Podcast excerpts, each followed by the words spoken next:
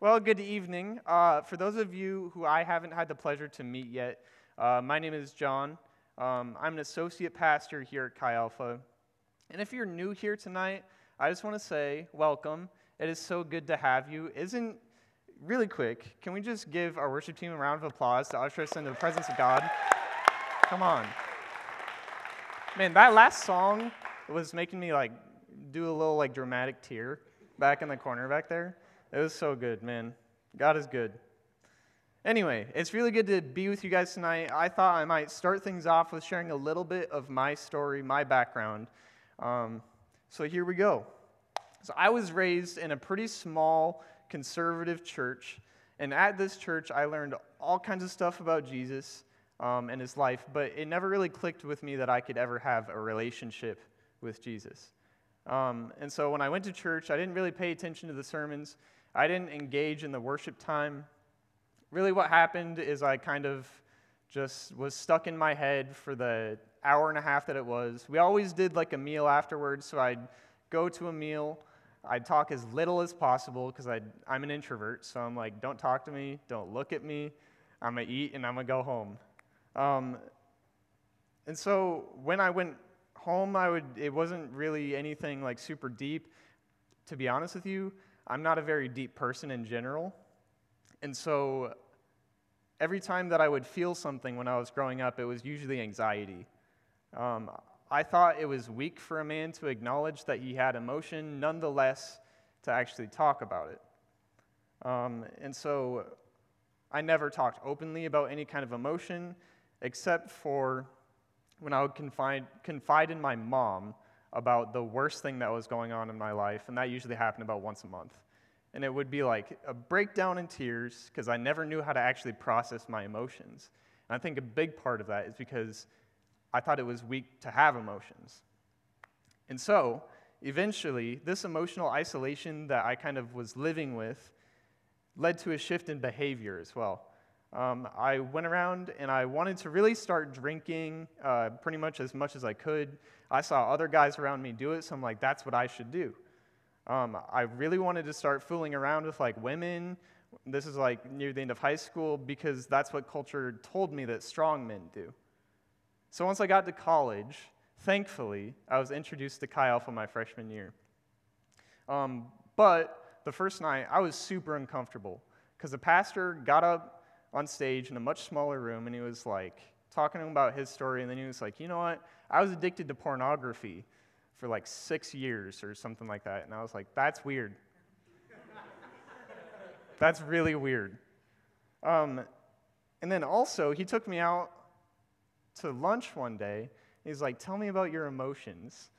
And i was like wait i have those I thought I wasn't allowed. Um, but that made me really, really uncomfortable. And to be honest, it was a huge culture shock to me how somebody could be so open and not feel like it's something that has hindered them. Um, and that's still something that I kind of struggle with today. I struggle with that level of openness with people. And it's not because I actively think anymore that it's weak or because I'm less than because I feel something. It's because really what I think it is, is that culture has kind of trained young men to not think about emotions or to not process them well. And so it's not that I don't think about sharing deep things, it's just I get kind of uncomfortable when it's my turn to confess sin. And realistically, it's probably similar to many of your stories in this room as well. Um, in our culture, we're told that we should not only like close ourselves off a little bit, but we should always put on our best selves, right? We only really want other people to see the highlight reel. That's what Instagram is all about, right? And even in Christian circles, we're told to smile, be on our best behavior, and wear our Sunday best so that we don't look like there's anything that's wrong with us, especially when there is. And this might be something that you've experienced. You may struggle with a broken heart, a tough family position, or a deeply rooted sin. And until now, you've been told to put a brave face up because it's game time. And if any of this sounds familiar to, to you, let me say that it doesn't have to stay this way, nor should it. By living in a community that is committed to the lifestyle of Jesus, there's hope that you can be fully known and fully loved. And this week, we're going to continue our foundation series as we cover all three pillars of Chi Alpha here at UNI. And last week, we talked about real devotion, which is being intimate, intentionally intimate with Jesus. And next week, we're going to cover real responsibility, but tonight's message is called real community. We're going to dive into the second of the three pillars that are these quintessential building blocks of the culture here at Chi Alpha. And I hope you walk out of Lang tonight knowing how to build a biblical community. And in order to better understand real community, before we dive into the scripture, let's define what real community is. It's in order to have real community, well, in order to have real community, we have to create vulnerable fellowship. There are kind of three aspects to real community here creation, vulnerability, and fellowship. See, creation refers to who organizes or initiates things. This first criteria should be one that gets met before we move on to the next two. So, more practically, what does it mean? Do you ask people to go get coffee? Do you organize basketball games? Do you initiate your underwater basket weaving club meetings? I thought that one would get a few more laughs, but that's okay you know, whatever you do in your free time, do you ask your friends to do it? Or do you wait for the invitation? And if you wait for that invitation, I would challenge you next time that you're feeling like doing something, just throw an invite out there. In order to say that we have real community, we should be the people who organize the hangouts that we go to. So that's creation. Next is vulnerability. And this refers to how you talk about your life and your struggles. There's a difference between vulnerability and transparency. And take note of this because transparency is when you have no problem telling the truth about your life, but you're not the one who brings it up. Transparency is when you have no problem talking about the truth about your life, but you're not the one who brings it up. Transparency for our purposes is when you wait for someone to ask about your issues and then you tell them the full truth. You don't hold anything back, you tell them exactly what they asked, but you wait for them to ask. On the other hand, vulnerability is when you know that you did something wrong, so you confess it to someone urgently. Vulnerability is when you know you did something wrong, but you confess it urgently. Usually, this person that you would confess it to is a small group leader. And really, vulnerability is letting people do life with you. If there's a simple definition for that, it's just letting people do life with you. And it's not because like Christians are nosy or because we believe uh, that, oh, sorry, it's not because Christians are nosy, but we believe that we confess to God for forgiveness, but we confess to our community for freedom. This means that um, when we go to people with our things, they can hold us accountable to do something better next time. So let's say from my example with our pastor, former pastor, would confess uh, watching porn. It's like, well, you watch porn this week? It's an awkward question. That's probably not something that I'd be willing to ask early, but just for his sake, his soul would probably be in a better place. And finally, out of these three is fellowship. And fellowship refers to who we do life with. And this word is intentionally chosen because I can have a friendship with Alex in my small group. And I can be friends with Jordan, and I can be friends with Chase and Josiah and Theodore and Sam. But fellowship refers to us having a collective friendship together. It isn't just that my friendship with all of these guys tethers the group together, but instead they're drawn closer together because of their intimate friendship with each other. This creates a much stronger bond inside of community. And this is how we define real community creating vulnerable fellowship. If we are able to create real community, that will lead us into greater intimacy with each other. And in order to see this, we're going to turn to tonight's scripture, which is Romans 12, 9 through 18. It says, Love must be sincere. Hate what is evil, cling to what is good. Be devoted to one another in love Honor one another above yourselves, never lacking in zeal, but keeping spiritual fervor, serving the Lord. Be joyful in hope, patient in affliction, faithful in prayer. Share with the Lord's people who are in need. Practice hospitality. Bless those who persecute you.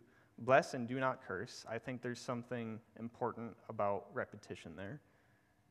Rejoice in those who rejoice and mourn with those who mourn. Live in harmony, with one another. Do not be proud, but be willing to associate with people of low position. Do not be conceited. Do not repay e- evil for evil, but consider, be careful to do what is right in the eyes of everyone. If it is possible, as far as it depends on you, live at peace with everyone. So, will you pray, pray with me? Lord Jesus, would you speak tonight?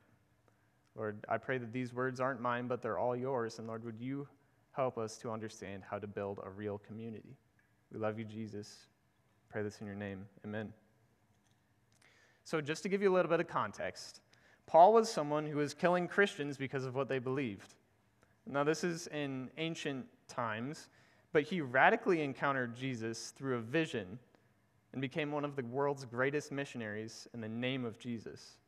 He started churches all over uh, the ancient Middle East and Asia, and he would often write to the churches that he helped start when they needed guidance. Paul likely writes this message to several small churches in ancient Rome, um, and he encourages them to live in deep intimacy with each other, which will serve us tonight as the text in how to live in real community with each other. Now, these first two verses in our scripture show us what it means to love one another. And I'm assuming most of you have already written a paper in college. Will you nod your head if you already have? Sweet. So, when I was in college, my professors gave me the advice that your strongest point or your thesis should probably come early and often throughout your paper, right? So that it's memorable and reinforced. And just the same in our text, the most important thing that comes first is that love must be sincere. Paul seems to suggest in this passage that the early Roman church might actually miss the full scope of what it means to have love. I believe that Paul is trying to say that love is more than just a feeling. Yes, I do love my small group with all of my heart, but it takes something more than just me saying it, right? There has to be action to show the evidence of love. Love to Paul isn't tolerance or acceptance, but it looks like it's serving others, especially when it's inconvenient. Paul actually defines love for us in 1 Corinthians 13. He says, Love is patient, love is kind, it does not envy, it does not boast, it is not proud, it does not dishonor others, it is not self seeking, it is not easily angered, it keeps no record of wrongs. Love does not delight in evil, but rejoices with the truth. It always protects, always trusts, always hopes, and always perseveres. Love as the action is one of the ways that we establish intimacy with others. And as Derek talked about last week, how we're to be intimate with God, that helps us to also better understand that we should be intimate with each other. And the track of intimacy is the same it goes knowledge, depth, mutual dependence, which leads us to intimacy. Now, knowledge in our case, knowing someone isn't just knowing their favorite color, although that can be helpful sometimes, or which bone they broke in the second grade. Mine was my right arm. But knowing someone is spending so much time with them that you know the depths of their heart. How do we know one another? The point stands the same as intimacy with Jesus. We cannot know our community without getting time around them. In order to better understand who your friends are, you should try your best to create opportunities to get around them. If you feel like you don't know someone from your small group, it's probably because you haven't got enough time with them. Get with that person, share your story with them, and find out what you have in common. As our passage says in verse 9, that we have to be sincere in love. But how do we love someone without knowing who they are? Next is depth. But don't be fooled into believing that depth just naturally happens with every person. No matter how much time you spend with someone, it doesn't guarantee depth, right? And in all honesty, some people are generally more deep people. It's not necessarily a bad thing to be a less deep person, but you should be aware of where you stand. As I explained in my story, I'm not a very deep person, but I've tried to work hard to let other people know me more fully.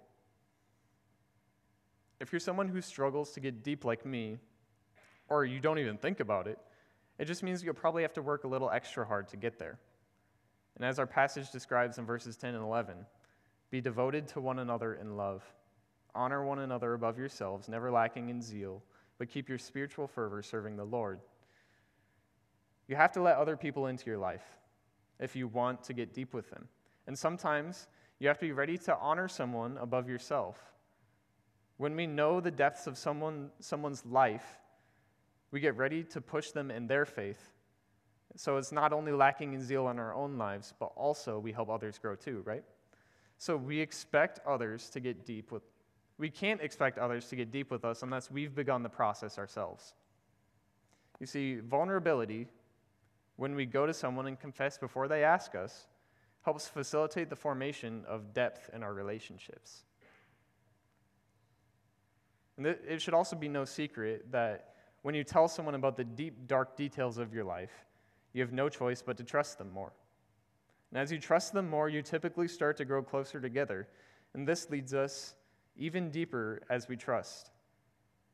You may ask them to hold other parts of your heart as well. If you go through a rough season like a breakup or a loved one dying, the odds are that you have that person that you've had the established trust with, that you're growing mutually dependent on, is the first person you go to as a friend. Just the same as when you have something great going on in your life, you should tell that person about the fortune that you have. Let them celebrate with you. We need each other, as Paul describes in verses 12 through 15. Be joyful in hope, patient in affliction, faithful in prayer. Share with the Lord's people who are in need. Practice hospitality. Bless those who persecute you. Bless them and do not curse. Rejoice with those who rejoice, and mourn with those who mourn. Live in harmony with one another. When someone is distraught about a breakup, it's okay to cry. Mutual dependence isn't exercised just when someone has a huge meltdown level, though. Remember that when we do life with people, we should be inviting them to speak into our lives when we need advice or encouragement. It could be as simple as saying, Hey, I need encouragement today. So, this leads us to intimacy. When I have people come to me in tears over just about anything, it's likely that I'm going to cry. So, like, when my wife Casey comes and she's like, hey, my toe hurts, I'm like, it's just like one, that same dramatic tear I was talking about over there. I just love her so much. Anyway, the intimacy that comes with fully knowing that person also produces pain in my heart as well, just as it should inside of an intimate relationship. When they have something to rejoice about, someone else, when they have something to rejoice about, because I know every part of them. I don't have to fake happy feelings. But joy sprouts in my soul because I know what they're going through, because I know them. As Paul suggests, love equals action. We can see that action leads to intimacy. The proof of our love comes with how we live our lives together. On the other hand, we should also be ready to dismiss drama and clickiness in our lives. We should try our best to be the most welcoming group on campus. But when you grow deep in a small group of friends, a lot like small groups, uh, sometimes it can be easy to have a few friends at a time, which leads to clickiness. And clickiness leads to exclusion about, uh, with those around us and hurts those who aren't involved. So, this is why the creation of fellowship is so important. We can't just include people who we prefer to be around.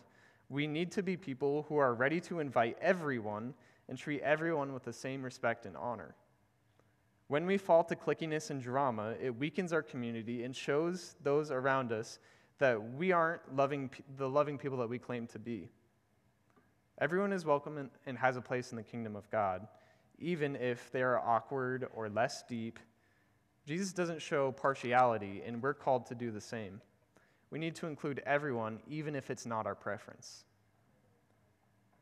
And as we draw closer in heart, it becomes easier to grow all of these other categories. We move together in a non linear fashion, which means as we start to whiff intimacy, as we start to work our way through these four things, we don't just stay there. There's a continued acceleration toward one another and deeper, intimate relationships inside of community. And this is how God has designed us to live. Intimacy is, de- is a description of what happens when we live like Jesus with each other. In order to have real community, we have to create vulnerable fellowship, which leads to true intimacy.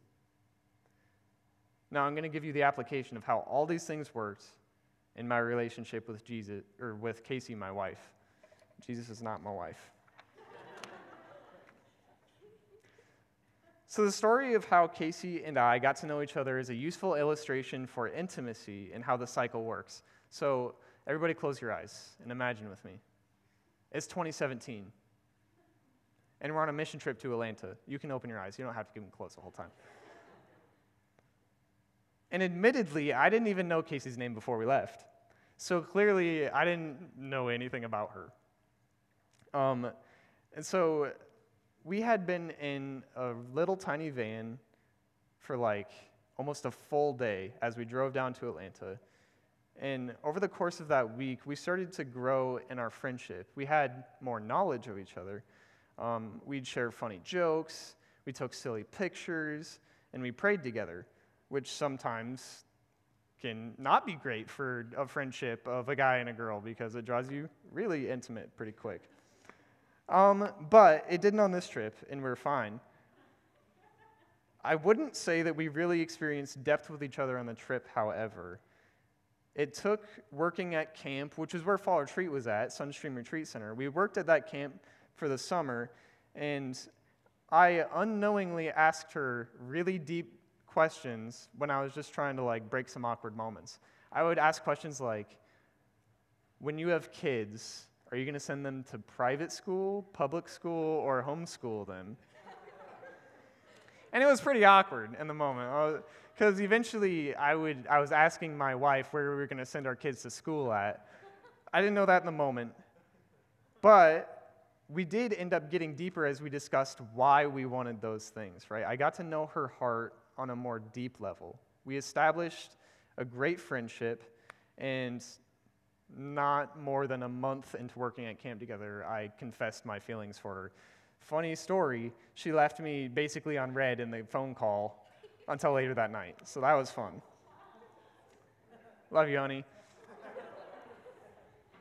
Um, so we didn't actually start to establish this mutual dependency until I asked her to be my girlfriend. One specific but very casual example of dependency was when Casey was living at Campus Courts that year. Uh, she would walk to campus in the morning or get a ride, and it was funny because every time that I saw her, especially on Wednesdays, because she had small group on Wednesdays, every time I saw her, her backpack was like packed full, and like she was like over here because it was it was just so heavy she could barely walk with it on.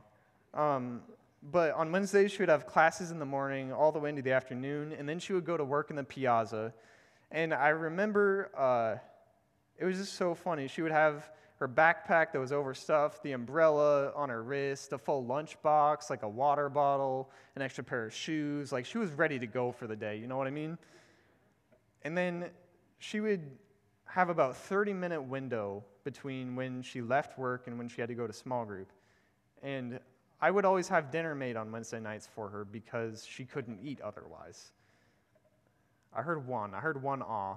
That's what I was looking for here. But I wanted to make sure that she was fed so she wouldn't go to small group hungry. So that's what I'm talking about when it's mutual dependence. It's not always like something silly and sweet like that, you know?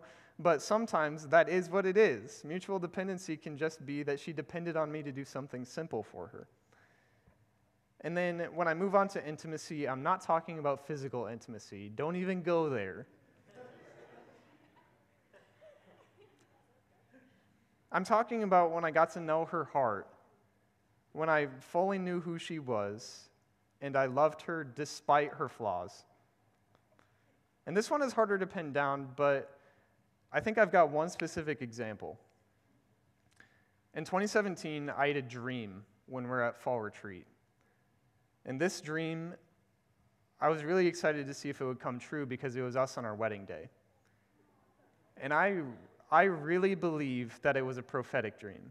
Because I remember it was at Fall Retreat, we're at Sunstream, and I don't know if any of you went to Inspiration Point. Actually, it's funny, there's a video out there of a bunch of girls that reenacted our wedding. and none of them were actually at our wedding. so, but I, I saw a vivid vision of when we were getting married, and I really do think it was prophetic. Um, and so I got really excited to see if that would come true. And I knew deep in, in my heart that I loved her and I wanted to be with her forever. Our story includes romance, but the odds are, for real community, yours will be more of a familial kind of love with intimacy with people in this room. It'd be great if it stopped there, but it doesn't have to. Next week, we're going to talk about real responsibility in greater detail, but what I will say this week is that real community needs to go beyond these walls. We should always be looking for the next person to add to a small group, not because numbers matter, but because numbers mean souls. And there are souls out there that are destined to go to hell if we don't do something about it. And the creation of vulnerable fellowship urgently needs to go beyond these walls so that we can introduce more people into our family. I ask people from all over the country that have been in Chi Alpha why they like it, and the resounding response is that it feels like a family. And I would venture that many of you feel the same way about Chi Alpha. So, my one question tonight is what are you going to do to contribute to a family feel? What will you do? Will you arrange hangouts with the people around you? Will you wait for the invite? When is the next time that you're going to ask somebody to go get coffee or organize a movie night? Have you ever approached your small group leader and confessed sin to them without them prompting you to say it? Are you only friends with people in your small group because of your small group leaders? Do you just have mutual acquaintances inside of the small group? How can you change it? Maybe God did something big in your life at Fall Retreat this past weekend. You should probably tell someone in your small group what he did and let them celebrate with you. I want to challenge every person in this room tonight to reflect how you might be able to create real community. Real community might seem like something that comes naturally to us, but you don't just stumble into healthy community, right? As challenge and conflict come, which it will, I ask that you spend time with the people who love you most so that you can soften your heart towards them. When people challenge you, meaning that they tell you that you should live a little bit differently, just know that it's not fun. So try to have grace with someone when they tell you how to live. Specifically, if they tell you maybe something isn't healthy for you. I struggle with this. The whole reason that we encourage challenge in this community is because love doesn't sit idly by as it sees an opportunity for growth. True love is willing to lay comfortability aside so that brothers and sisters can grow. And as you spend time with people, greater intimacy is soon to follow. We stand to gain so much from a community who deeply knows each other and loves each other despite our flaws. Our community should know what it looks like to be like Jesus to each other in full service of the greater good. If you don't belong to the family of God, I'd love to give you a chance tonight. If you want to stand with me, that'd be great. You see, Jesus' life is a perfect reflection of what it means to be in a real community.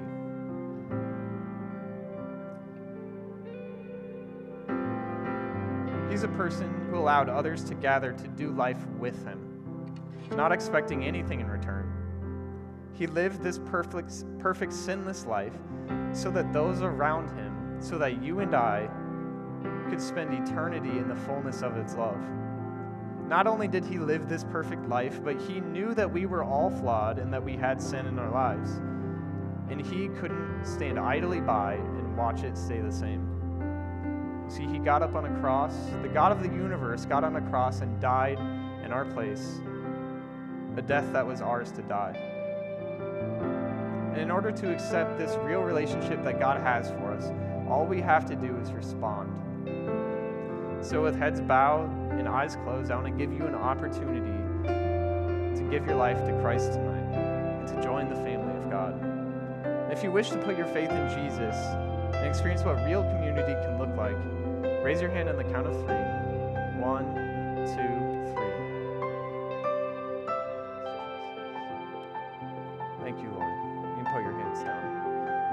for us. Jesus, Lord, we thank you for this life that you lived. Lord Jesus, we thank you for the invitation into community, into the family. Lord, would you help us to live like the community that you've called us to? Thank you, Jesus. And tonight, for those of you who want to commit to being a real community, raise both of your hands.